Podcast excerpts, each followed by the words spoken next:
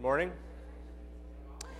Uh, it is a, a real thrill for us to have back today Jimmy and Chrissy Kilpatrick. Uh, they, yep. so it's well, let's let them finish talking. Okay, it's great to have back Jimmy and Chrissy Kilpatrick. They were, they were married here in this very sanctuary on March 9th, 2008. I went back looked it up. and uh, and uh, we're thrilled that they decided to stop by en route to Okinawa, you know, as you do. Uh, there, Jimmy's going to be stationed there for the next three years, uh, so we're thrilled to have you guys back with us and uh, with two more children than you left with. Uh, hopefully, you'll also have two when you leave here, because as you can see, most of us have plenty already. Um, but it's good to have them back with us. Today we are finishing up chapters 9 through 11 of Romans, this third installment of our Romans series. Uh, and we have been in the last, uh, in the last several months, uh, eight or nine months, I guess, uh, working through this most difficult of passages. And I really, I, am sorry Ron's not here this morning because I wanted to thank him for uh, doing an excellent job last week uh, of, of laying out what I think is the second best way to understand this very difficult passage. Um, and, and I mean that uh, with all affection and appreciation. Uh, as he mentioned, he, he, gave something of a minority report. In a lot of ways, it's not really fair. Here I, I am week after week for however many weeks talking about this one perspective on chapters 9 through 11, and he gets a half hour to lay out an alternative uh, but uh, I thought he did a great job of it, and I really appreciated him bringing it. Uh, and, and I'll say a little bit more about that. But let's, let's open up to Romans chapter 11. We're here at the end. We'll start in verse 25. Paul says, I don't want you to be ignorant of this mystery, brothers, that you may not be conceited. Israel has experienced a hardening in part until the full number of the Gentiles has come in. And in this way, all Israel will be saved. As it is written, the deliverer will come from Zion, he will turn godlessness away from Jacob, and this is my covenant with them when I take away their sins. Now, as far as the gospel is concerned, they are enemies on your account, but as far as election is concerned, they are beloved on account of the patriarchs. For God's gifts and his calling are irrevocable. Just as you who were at one time disobedient to God now have received mercy as a result of their disobedience, so they too have now become disobedient in order that they may too now receive mercy as a result of God's mercy to you. For God has bound all men over to disobedience so that he may have mercy on them all. Now, on Easter, we talked a little bit about these Old Testament quotes that Paul brings in in verses 26 and 27 that the deliverer will come from Zion. But I left off until this week the other one that he was referencing, which is from Jeremiah when he says, This is my covenant with them when I take away their sins. And really, it is in light of that passage in Jeremiah chapter 31. I'll invite you to turn back there. It is in light of that, chap, that passage in Jeremiah 31, the, the reading that Ron offered, the, the dispensationalist or the eschatological fulfillment view, that that reading makes a lot of sense. Jeremiah in chapter 31 says, The time is coming, declares Yahweh, when I will make a new covenant with the house of Israel and with the house of Judah. It won't be like the covenant I made with their forefathers when I took them by the hand to lead them out of Egypt, because they broke my covenant, even though I was a husband to them, declares Yahweh. This is the covenant I will make with the house of Israel after that time, declares Yahweh. I will put my law in their minds and write it on their hearts. I will be their God, and they will be my people. No longer will a man teach his neighbor or a man his brother, saying, Know the Lord, for they will all know me, from the least of them to the greatest, declares Yahweh. For I will forgive their wickedness, and I will remember their sins no more. This passage is hugely important. If you read in the, as you remember when we were in, in Hebrews, in chapters 8 through 10 of Hebrews, which kind of are, are like a counterpart to Romans 9 to 11, Hebrews 8 through 10 is sort of an extended uh, meditation on the relationship between the old and new covenant. So, what does it mean to be called by God to be his people, and what does it mean to be in covenant with him? So here, Yahweh says, I will forgive their wickedness, I will remember their sins no more. And this is what, this is what Paul quotes in chapter 11. But perhaps as important is what comes right after that, the verses after the ones that Paul quotes. This is what Yahweh says, starting in verse 35 He who appoints the sun to shine by day, who decrees the moon and stars to shine by night, who stirs up the sea so that its waves roar, Yahweh, the God of angel armies, is his name. Only if these decrees vanish from my sight, declares Yahweh, will the descendants of Israel ever cease to be a nation before me. This is what Yahweh says Only if the heavens above can be measured and the foundations of the earth below be searched out, will I reject all the descendants of Israel because of all they have done, declares Yahweh. And so, in light of these promises that God will not forsake Israel, that he will never allow the descendants of Israel to cease to be a nation before him, and in light of what Paul then says about Israel being beloved on account of the patriarchs, and about God's gift and his call being irrevocable, many people, and this is the position that Ron was articulating last week, will say that when Paul says in verse 26 of chapter 11 that all Israel will be saved, he's talking about a future time in the eschaton, in the last days, when, after all of the Gentiles have come in, that Israel's partial hardening will be resolved. They have ex- experienced a partial hardening until the full number of the Gentiles has come in, and then all Israel will be saved. That's one way you could read the, the uh, uh, particle in the Greek, and, uh, and it, it, it's perfectly fine in terms of a translation to say what Paul is talking about here is he's talking about events happening and he's talking about a, a, chronological progression. Once the full number of the Gentiles has come in, then all Israel will be saved. And so many folks will read this as seeing, saying uh, that this is the way that God is faithful to his promises to Israel.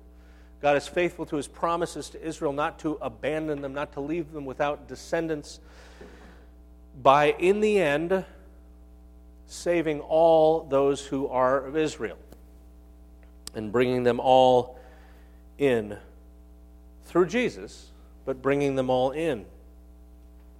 What that means, the implication of that, is that, frankly, your Jewish friends are good for now. Like, you don't really need to bother them. Because if at some point God is going to save all, Israel, then there's really nothing to worry about. There's no sort of fear of hellfire and damnation if all Israel is going to be saved. I mean, of course, we believe that life is in Christ, and so it would be good if you were to start that now, but you're going to get that eventually. So it's really not a problem. And, and you get very sophisticated and thoughtful workings out of this um, theologically, both among the dispensationalists, among Protestants, and also among traditional Roman Catholic theologians. Uh, Pope, Ra- uh, Pope Benedict, back when he was Cardinal Ratzinger, talked about this a number of times, and he, he talked about the idea that that uh, the old covenant is is sort of a something that's going to continue to be effective for now. The time will come when that old covenant will no longer be relevant, but for now, it's good and it stays in place, and it is nothing that ought to be messed with. And so we, re- we can read this passage that way as saying that, yes, at the end of days, all Israel will be saved. And so we don't need to be anxious about salvation between now and then for our Jewish friends. Here's my problem with that reading I don't think it fits with the rest of Romans. Because as we've been reading in Romans, we read Paul saying, that Jew and Gentile alike are bound up under the power of sin. Jew and Gentile alike need to be rescued from its dominion. Jew and Gentile alike need to be saved through the atoning sacrifice of our Lord Jesus Christ. Jew and Gentile alike have peace. We now have peace with God, but it is through Jesus Christ. And I don't think this reading fits very well with the rest of Paul, because here in Romans and elsewhere, Paul talks about how salvation is by grace, not by works. It's not by anything that you do to mark yourself out as one of God's people. And it certainly isn't something that you inherit. It's not something that comes to you by virtue of your ethnicity. And I don't think it fits not only with the rest of Romans or the rest of Paul, but with the rest of the New Testament. Because if this is the message of the gospel, that Jews are free to treat Jesus as optional because later on they all get brought in, then the apostles were doing some very strange things. Because as I read the book of Acts and as I read the letters, it seems like every time one of these guys runs across somebody, Jew or Gentile, they have a message to tell them about Jesus. At the end of, G- of, of Matthew's gospel, we have that scene, the Great Commission, where Jesus says to his followers, He says, All authority in heaven and on earth has been given to me. Therefore, go make disciples of all nations, baptizing them in the name of the Father, and the Son, and the Holy Spirit, teaching them to do all I've commanded you, and I will be with you until the end of the age. Well, some people read that and say, Yes, when Jesus said, to his disciples, Go and make disciples of all nations, he meant make disciples of the Gentiles, right? I'm going to commission you, a dozen Jewish guys, to go out and make disciples from among the Gentiles, and you're not supposed to bother your Jewish friends. If that's what happened, then they completely missed what Jesus was trying to say. Because what do we next see them doing? When the Holy Spirit comes upon them in power at the beginning of Acts, you remember this? The, the scene at Pentecost, and everybody starts talking in these strange languages, and people go, What's going on? And Peter stands up. and He says, My fellow Jews and all of you who live in Jerusalem, let me explain this to you. Listen carefully to what I say. This is what's going on here is the fulfillment of what the prophet Joel said that in the last days I will pour out my spirit on all people. Your sons and your daughters will prophesy, your young men will see visions, your old men will dream dreams. Even on my servants, men and women, I'll pour out my spirit in those days, and they'll prophesy. I'll show wonders in the heavens above, signs in the earth below. The sun will be turned to darkness, moon to blood, and everyone who calls on the name of the Lord will be saved. But you don't have to worry about that because you're already good. Men of Israel, listen to this. Jesus of Nazareth was a man accredited to God accredited by God to you by miracles, wonders, and signs which God did among you through him, as you yourselves know. And he did that so that at this point you can completely ignore him until an eschatological fulfillment happens. This man was handed over to you by God's set purpose and foreknowledge. You, with the help of wicked men, put him to death by nailing him to the cross, but God raised him from the dead, freeing him from the agony of death, because it was impossible for death to keep his hold on him. David said about him, I saw the Lord always before me because it's, he's at my right hand. I will not be shaken. It's funny that David would have said this because, you know, David's Jewish and David had the old covenant, so David didn't really need Jesus. And I'm just going to kind of mention this because it's a great line so that when you're out evangelizing your Gentile neighbors, you can mention this. Brothers, I can tell you confidently the patriarch David died and was buried, and his tomb is here to this day. He was a prophet and knew that God had promised him on oath that he would place one of his descendants on his throne who would be utterly irrelevant to his people until a time of eschatological fulfillment. And he goes on, and then the people heard this and they're cut to the heart, and they said to Peter and the other apostles, Brothers, these are fellow Jews, brothers, what shall we do? And Peter replied, Nothing. Don't worry about it. Go back to the synagogue, go back to the temple, do your sacrifices like you usually do. This Jesus thing is for them, it's for the Gentiles, and it's not for you. Now, unless you bought your Bible at the dollar store, that is not what this says. What happens here in Acts is the people are cut to the heart and they say, What shall we do? And Peter replied, Repent and be baptized, every last one of you, my Jewish brothers and sisters, in the name of Jesus Christ for the forgiveness of your sins. And you'll receive the gift of the Holy Spirit. This promise is for you and for your children and for all who are far, far off, with all whom the Lord our God will call. And this is what happens throughout Acts. This is what's reflected in the letters.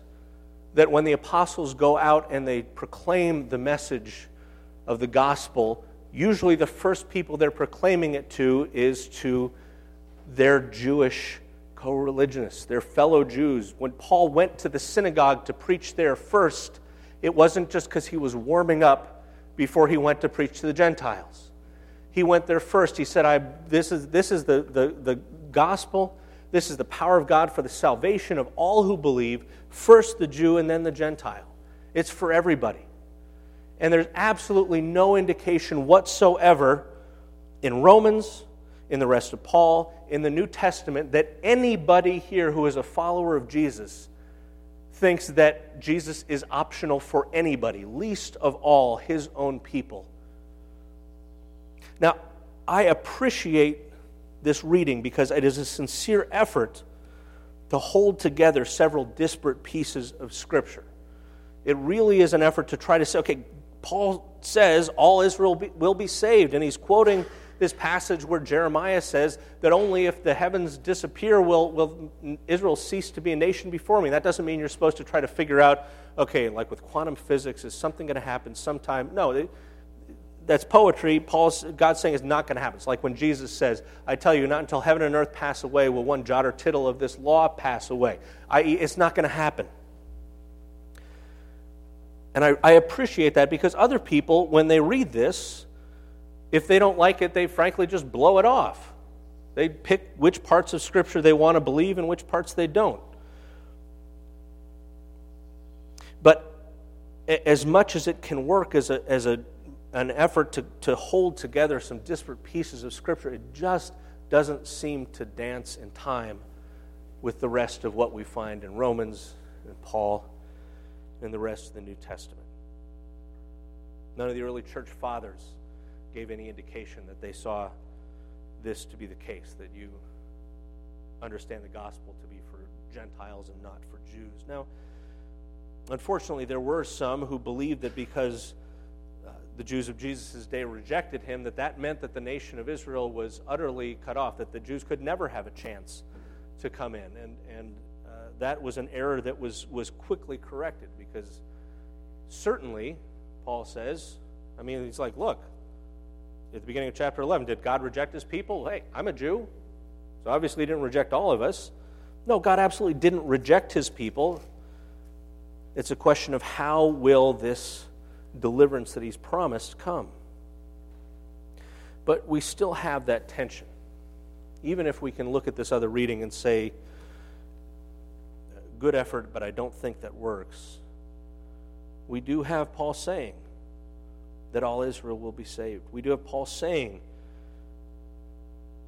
that God's gift and his calling are irrevocable. We have Jeremiah saying, Never will Israel cease to be a nation before me.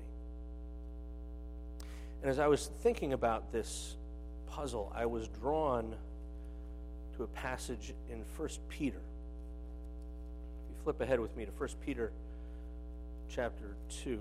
It's past Hebrews and then James, and you get to 1 Peter. 1 Peter chapter 2, Peter, of course, was the head of Jesus' uh, apostles. As you come to him, starting in verse 4, the living stone rejected by men but chosen by God and precious to him. Who's that? Good. Okay. You also, like living stones, are being built into a spiritual house to be a holy priesthood, offering spiritual sacrifices acceptable to God through Jesus Christ. For in Scripture it says, See, I lay a stone in Zion, a chosen and precious cornerstone. The one who trusts in him will never be put to shame. Does that sound familiar to anybody?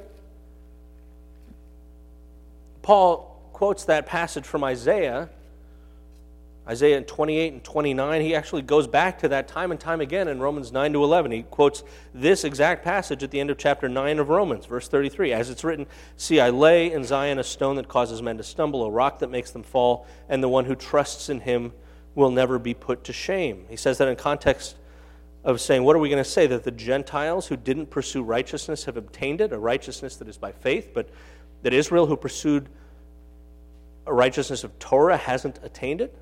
Well, why not?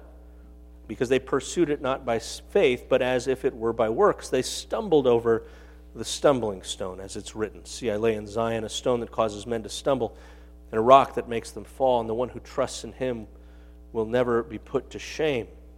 And Peter goes on to say, Now to you who believe, this stone is precious. Who's the stone? Okay. But to those who do not believe, the stone the builders rejected has become the cornerstone and a stone that causes men to stumble, and a rock that makes them fall. And they stumble because they disobey the message, which is, after all, what they were destined for. But you are a chosen people. You're a royal priesthood. You're a holy nation a people belonging to God, that you may declare the praises of him who called you out of darkness into his wonderful light. Once you were not a people, but now you are the people of God.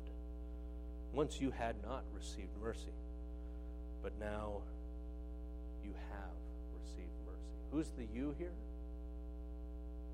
Who's he talking to? Everyone, but everyone in the what?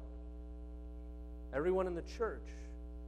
Peter is addressing this to the church, right? At the beginning, he says to God's elect strangers in the world, he sends, you know, out to Pontus, Galatia, Cappadocia, Asia, Bithynia. This church that Peter's writing to is comprised of Jews and Gentiles. This is a church that once was not a people, he says, but now you are a people. And this idea of being a a chosen pe- priesthood, a, a chosen people, royal priesthood, holy nation, where does that come from? Well, that comes from Torah. Go back to Exodus in chapter 19. This is right when Moses has led the people to Mount Sinai. He's about to go up and receive the law. Moses went up to God, and Yahweh called to him from the mountain and said, Hey, Moses, this is what you are to say to the house of Jacob. This is what you're to tell the people of Israel. You yourselves have seen what I did to Egypt and how I carried you on eagle's wings and brought you to myself. Now, if you obey me fully and keep my covenant, then out of all nations you will be my treasured possession. I mean, the whole earth is mine. I'm God after all, but you will be for me a kingdom of priests and a holy nation. And these are the words you're to speak to the Israelites. So Moses went back and summoned the elders of the people and set before them all the words Yahweh had commanded him to speak.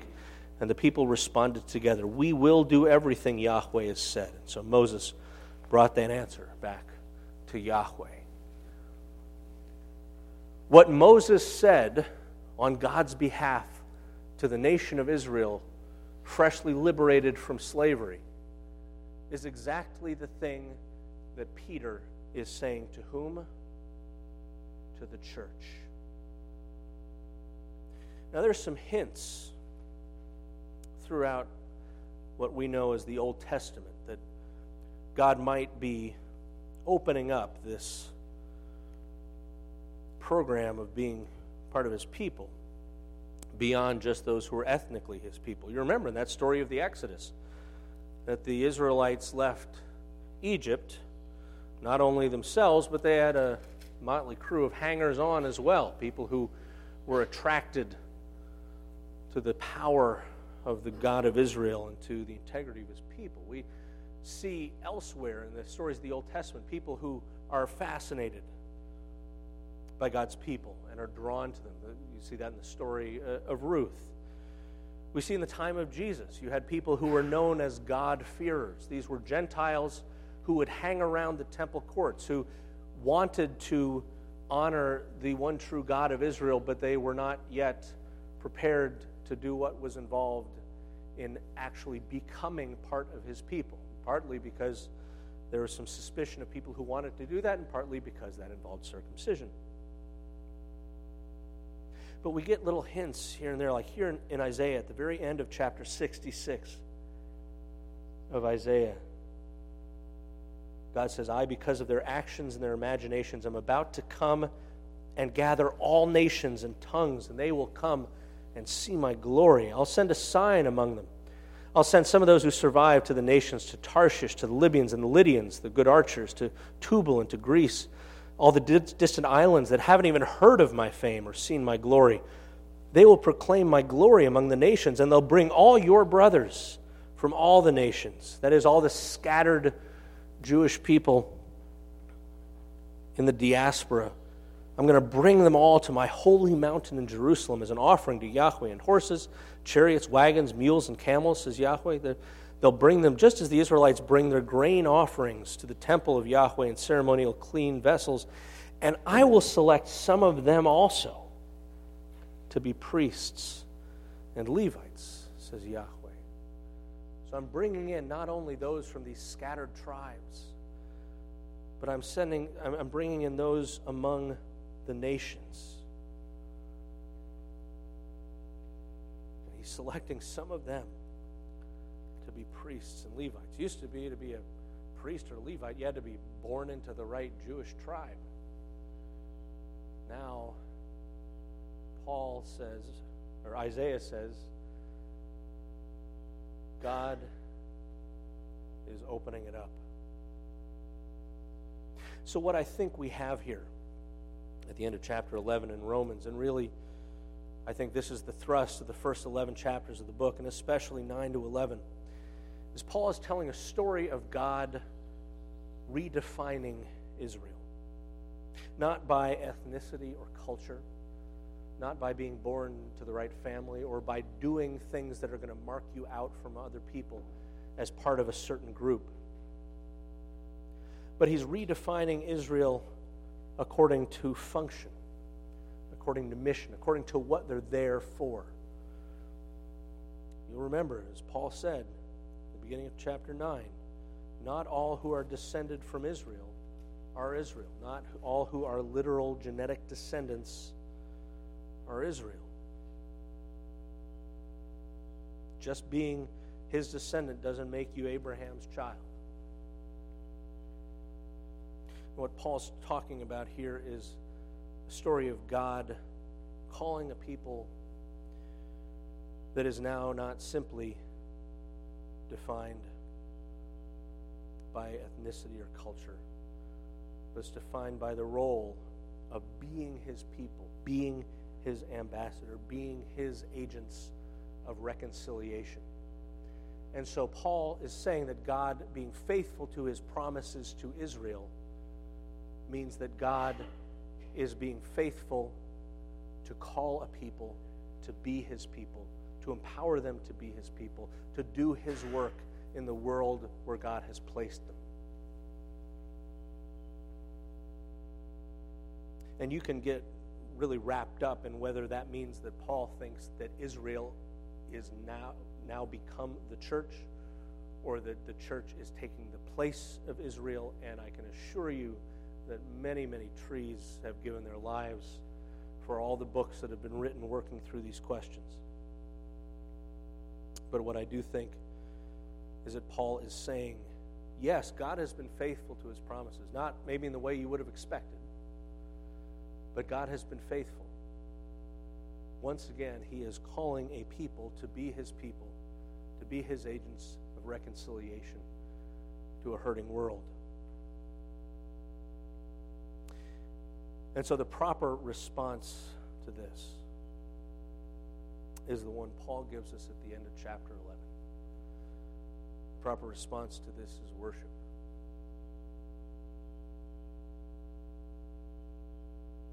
Of the depths of the riches of the wisdom and knowledge of God. How unsearchable his judgments, his paths beyond tracing out.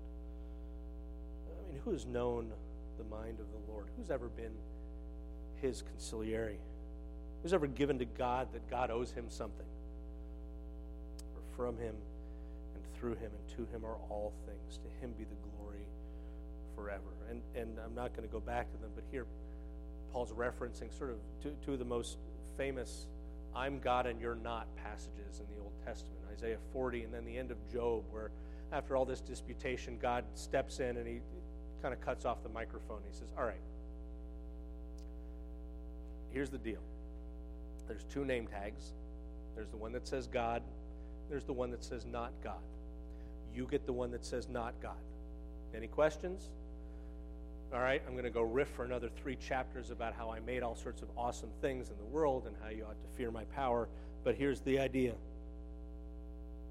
there's God and there's not God. And as long as you get that straight, we're going to be fine. And yes, the proper conclusion to all of our theological inquiry, the proper conclusion to our questions that we ask, the proper conclusion to our curiosity, the proper conclusion to our efforts to penetrate the great mysteries of the one true God. All these should end for us in worship. Depth of the riches of the wisdom and knowledge of God. How unsearchable his judgments, his paths beyond tracing out. Who's known the mind of the Lord? Who's ever been able to give him advice? Who's ever given something to God that God owes him something? For from him and through him and to him are all things. So to him be the glory forever. Amen.